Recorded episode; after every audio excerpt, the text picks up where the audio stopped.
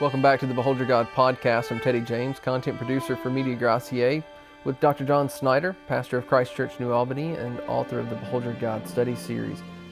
Uh, we're in the midst of a series on the Puritans, their influence on the 18th century revivals. And John, last episode, we said that we were about to give and present some practical applications of all of the things we've been talking about in, in all of our discussions on regeneration. Yeah, the, um, the biblical paradox between God's sovereignty, man's responsibility, or perhaps between man's moral inability because of sin's influence on us and man's responsibility. Uh, it is a biblical problem that we're facing, and, and the Bible gives us the answer to it. Um, I was thinking back on the book of Acts, Peter's first sermon, Pentecost, there.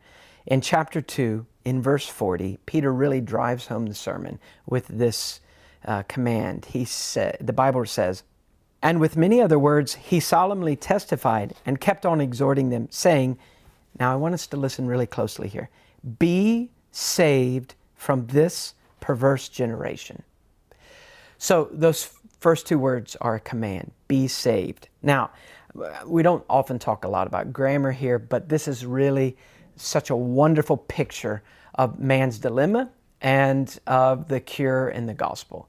Right? So in the Greek, this is what we call an aorist passive imperative. I want to point out the last two of those passive imperative. Now we, we have that in English, we have passive imperatives. So a, an imperative verb is a verb where you're receiving a command. You have to go do something. And if you don't go do something, you haven't fulfilled this command. But this is a passive imperative, and that's where it gets weird. A passive verb is a verb that describes the subject being the recipient of an action. So let's be very clear. At the end of the gospel sermon, the great preaching, you know, at the beginning of the book of Acts, Peter's application of the gospel is a command. You must do something, but it's a passive imperative. You can only fulfill this command by going and getting someone else to act upon you. Now, it's life and death you will spend eternity under the righteous judgment of God if you don't get someone to do something to you. And that's pretty scary for a life and death command resting on the fact that someone else will act upon us, not just what we would do. But when you look at who we're being commanded to get to act upon us, when we look at the, when we look at the Savior, and we realize that He is able and willing, then it's, it's good news. So the good news is this you can't save yourself, but you must go and get Him to act upon you in a saving way, and He is willing and able. So that's really what, that's the whole picture of what we're looking at in here. Now, one of the ways that the Puritans and the evangelical men dealt with this was, was we could say, a theology of divine initiative. That when men and women listened to the gospel and were truly bothered and came to the came to the pastor or came to, you know a child coming to a parent and said this is me. What can i do about this? There was the understanding that only those that god was already waking up would would really be bothered about this and would really want to be saved from themselves and to live for christ and so, this whole idea of divine initiative, um, you know, God won't stop here. God is the one that's made you bothered, and God is the one that will cure this. Well, they directed them to the right use of means of grace. So, what are the tools that God has placed in the hands of humanity that we are to make the right use of as we are crying out for God's merciful gift of salvation? And while there are many things we could mention, the main ones that the Puritans emphasized, and then later the evangelical revival men emphasized, were the Word and prayer, the Scriptures and prayer. Now, that's a, that's a pretty clear departure from the denomination that they belonged to. The Church of England tended to give a greater degree of emphasis to baptism for regeneration and the Eucharist, the Lord's Supper for growth. And so when they talk when we talk about means of grace, if if our listeners are coming from a Roman Catholic background or an Anglican background, you might tend to drift toward that view of the means of grace. We don't mean it that way. but the Puritan meant a right use of the tools that God has placed in your hand. And, and so the word and prayer. Now, when we talk about the word, listen to what one Puritan, Ezekiel Hopkins, wrote. He says this Be exhorted, therefore, more to prize and more to frequent the preaching of the word. How knowest thou, O sinner, but whilst thou art slothfully absenting thyself from the public ordinances, that word is then spoken that might have been thy conversion. So, in modern language, how do you know that when you're sleeping in on Sunday, how do you how do you know that you didn't just miss the preaching of the gospel that God might have used for your salvation? How knowest thou, he goes on, but that whilst thou art sleeping in the congregation, so you're there in church, but you're not paying attention. That word is then spoken that possibly if you had paid attention to it, might have awakened you from the dead sleep of sin and security. Now, when they make these kind of applications, they're not saying that the Bible being preached in itself is enough to, to change our nature. Uh, they clearly uh, teach that the primary cause of regeneration is the Holy Spirit, or the, the author of regeneration, or the agent, the one that makes us alive, that wakes us up. That's the Spirit of God. But the instrument in the hands of the Spirit, or the secondary cause, is the preaching of the gospel. So, the preaching of God's word is essential in the Puritan understanding and the, and the evangelical understanding. But in itself, without the work of the Spirit, it's not adequate to save a person. William Williams, the Welsh hymn writer, says this Whenever God is silent, the word of man will fail. For words to be effective, God must make them prevail. In a sermon called The Potter and the Clay, George Whitefield uh, devotes a significant amount of time to explaining the interplay of you know, laying arguments persuasively before people in a sermon and, and man's reason and the work of the Spirit and all of that. Uh, in the sermon, he points out that in the Bible itself, we find God reasoning with humanity. You know, you think of Isaiah chapter 1, come let us reason together. God lays out reasons. So he deals with man as a reasonable creature. In other words, the grace of God and the sovereignty of God doesn't turn us into a robot that suddenly we, ro- we robotically respond to the gospel. But God deals with us as reasonable creatures. The gospel itself, the scriptures, the preaching and applying of that, the witness uh, of a Christian to an unbeliever, it contains these arguments which are laid out before a person, and they ought to be laid out in a manner which is persuasive. The truth ought to be laid out there in a way that entices the sinner. And so Whitefield says that the most persuasive strains of holy rhetoric, these are a part of what God uses to save people. But at the same time, he says, I would as soon go to a churchyard and preach to the cemetery and the people in the graves there and expect a response as to go to the church and preach persuasively the gospel and expect a response without the work of the Holy Spirit. Well, not only the word, but prayer. So the Puritan, the evangelical revivalists would say to those people out there listening to them, You are so deeply stained and ruined by sin that you, you can't even awaken yourself. You can't really believe. You can't see.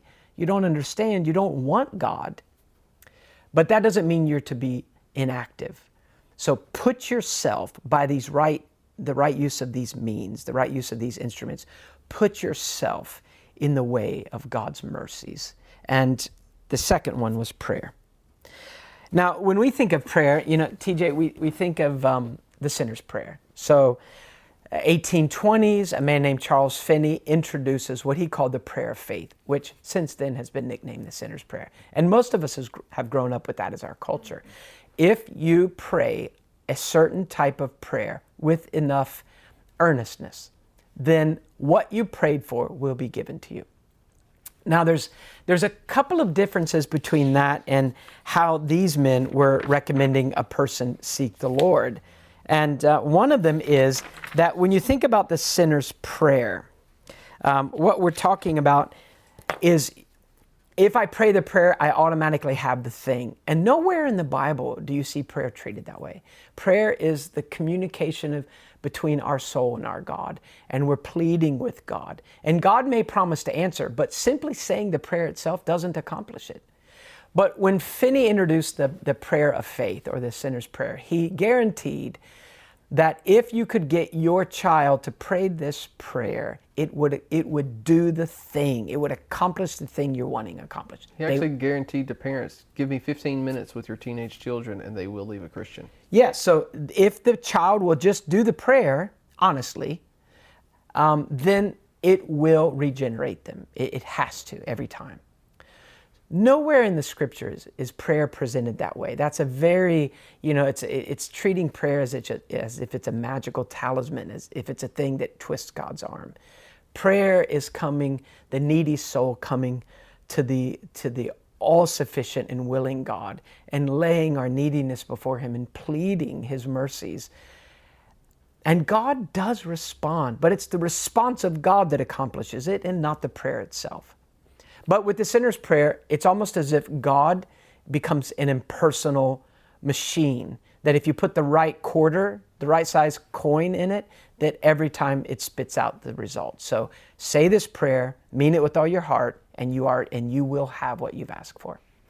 So when the Puritan and the evangelical leaders said, make use of prayer, they were not meeting the sinner's prayer in that way um, but they were meaning for the seeker to really turn their heart to God. If it's God who gives a new heart, if it's God who opens our eyes, if it's God who frees us to run to Him, then it only makes sense that the needy sinner would run to God and plead that. Again, let me give you another quote by Ezekiel Hopkins, uh, where he argues that no sinner should give themselves rest or give God any rest until God has answered the, the cry for mercy. And this is what he says Be instant with God. Now, we had to look that word up because instant makes me think of, uh, you know, um, a microwave, you know, instant food. All right, so the old use of the word instant means to be at hand, to be right there. Be persistently face to face with God, in the presence of God, he says, by prayer in order that God would, by His omnipotent grace, His all powerful, undeserved love, that God would newly create you to Himself, that God would give you the new birth. Uh, Henry Scougal, in his little book, The Life of God and the Soul of Man, ends his first chapter by giving people a prayer. Now, this is, this is some old timey language, but I'll try to read it clearly. Listen closely. This is what he suggests we cry out to the Lord uh, as we're reading that book. Oh, that the holy life of the blessed Jesus may be always in my thoughts and before my eyes, till I receive a deep sense and impression of those excellent graces that shine so eminently in Him.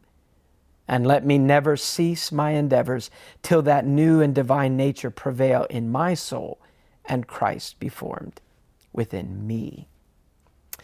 Now, perhaps the healthiest example of a prayer that might be recommended to one who is seeking God is a prayer uh, that George Whitefield wrote. A prayer for one seeking the new birth, he says.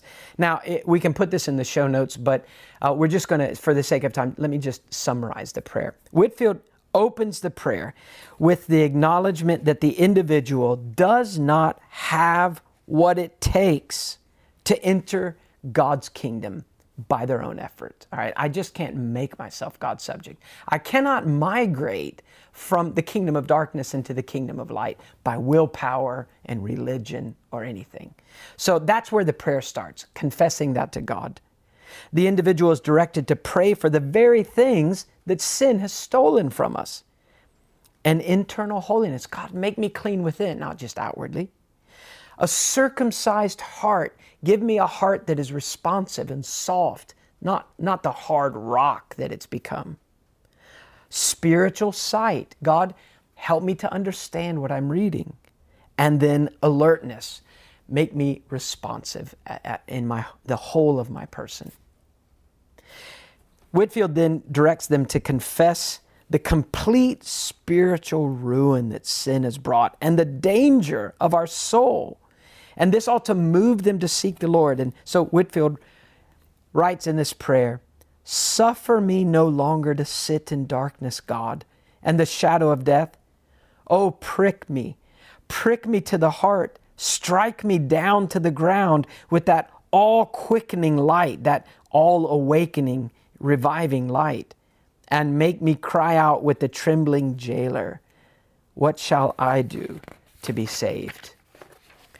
Well, what follows in, in the prayer next is Whitefield leads the prayer to confess the proud self deceit in which they've been living.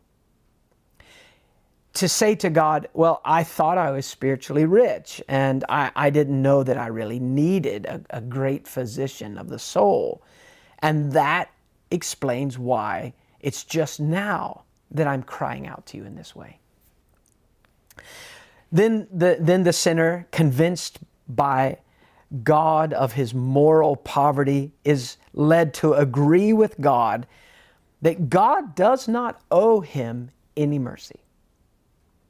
But because of God's past mercies to sinners, that gives this sinner in this prayer hope that God might lead him to repentance or her to repentance by his kindness. And then he closes his arguments with God in this prayer. You notice, I mean, this is very different than a sinner's prayer where you say, Jesus, I'm a sinner and I don't want to go to hell and, and, and you, you know, I want to go to heaven and be one of your children, so I'm asking you to forgive me and move into my heart. This prayer is loaded with kind of theological argument. And also, uh, just uh, again, if you want to read this um, this prayer in its in, in complete, um, we'll have a link to that in the show notes in the description of the episode.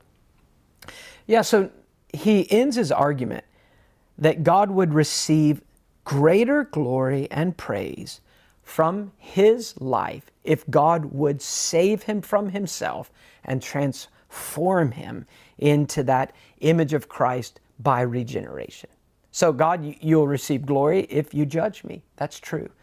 But you, you would receive so much more glory if you would birth me again, if you would bring me to life spiritually and make me a citizen in your kingdom and show your greatness through your kindness.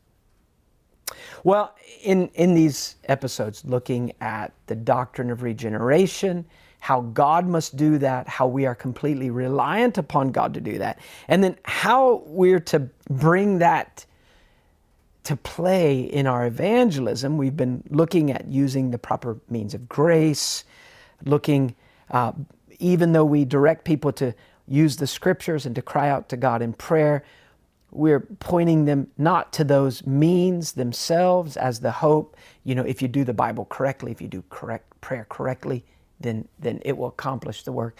But these are just ways that God has given us to reach out to Him. So we're using these tools, but our hope is not in the tool, it's in the God that has given us these tools. And we're seeking a gift of purest grace from God who has demonstrated 10,000 times 10,000 times that He delights to give this gift to the needy sinner. And ultimately, you know, ending all their advice to the unbeliever in seeking God and the work of regeneration, ultimately giving them the greatest argument, and that is that God would be most glorified in conquering his enemy with the gospel rather than sending his enemy to hell um, even though that's what we deserve. Now, when we look at all that we've talked about, we're really, this is not the stuff that we give to a person when we're evangelizing them. We don't say, well, before I tell you about the cross of Jesus, and before I tell you what hope there is in Him, Um, let me explain to you the all the aspects of regeneration and why you're not really able to hope in Jesus. And let me give you the eight steps. The eight, right, and so that's the that's the actually that's the exact opposite of what we want to do. The things we've been talking about are what the Christian needs to understand as we're as we're explaining the gospel to them. I'm my job is to explain the gospel. And as I'm explaining the gospel, I am pleading with God, God, you open their eyes. You show them their sin, not just the outward sin, but the inward sin. Show them the sin of their religion. God, show them the sin of unbelief that they thought was just kind of a, you know, uh, a, shortcoming, you know, like, well, it's a, I, I have this character flaw. I find it hard to believe God. And then God, show them Christ. So, you know, it's for us as we're witnessing that we want to understand these things. But it is so helpful for church leaders, for Sunday school class teachers, for a witness at work, and for parents with children uh, to be able to understand these are this is generally how God deals with the soul to bring us from just utter indifference to crying out to Him, you know, please God, you are my only hope, save me. And um, so, and actually, we want to talk about this in, a, in the next episode. Um, how can a parent take some of these things and uh, apply them evangelistically in the life of their children? Because you know, th- there's a lot of things that come to our mind and say, well, well, how does this work when it comes to a child? You know, does it work? Well, of course, same basic principles, but how do we apply that on a child's level? Um, one last uh, word of advice would be that if you want to look at a resource that really kind of sums all of this up in a better way than we've been able to, um, look at Joseph Alleine's little book, A Sure Guide to Heaven. Banner publishes it as part of their Puritan paperback series. And really, what you're seeing when you're reading that book as a Christian, you're looking at how he has taken all this stuff we've said about the Puritan understanding of the biblical doctrine of regeneration and man's need for that, and he, he is applying that in evangelism through the entire book. So read through that and really wrestle with not just what he's saying, but why does he say it like this? Why did why in this order?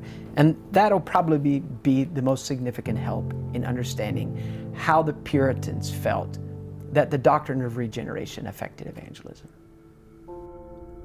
There's an ideology today that uses the name gospel, but has none of the good news in it. And yet, many of its ideas and doctrines are finding their way into more and more churches across America.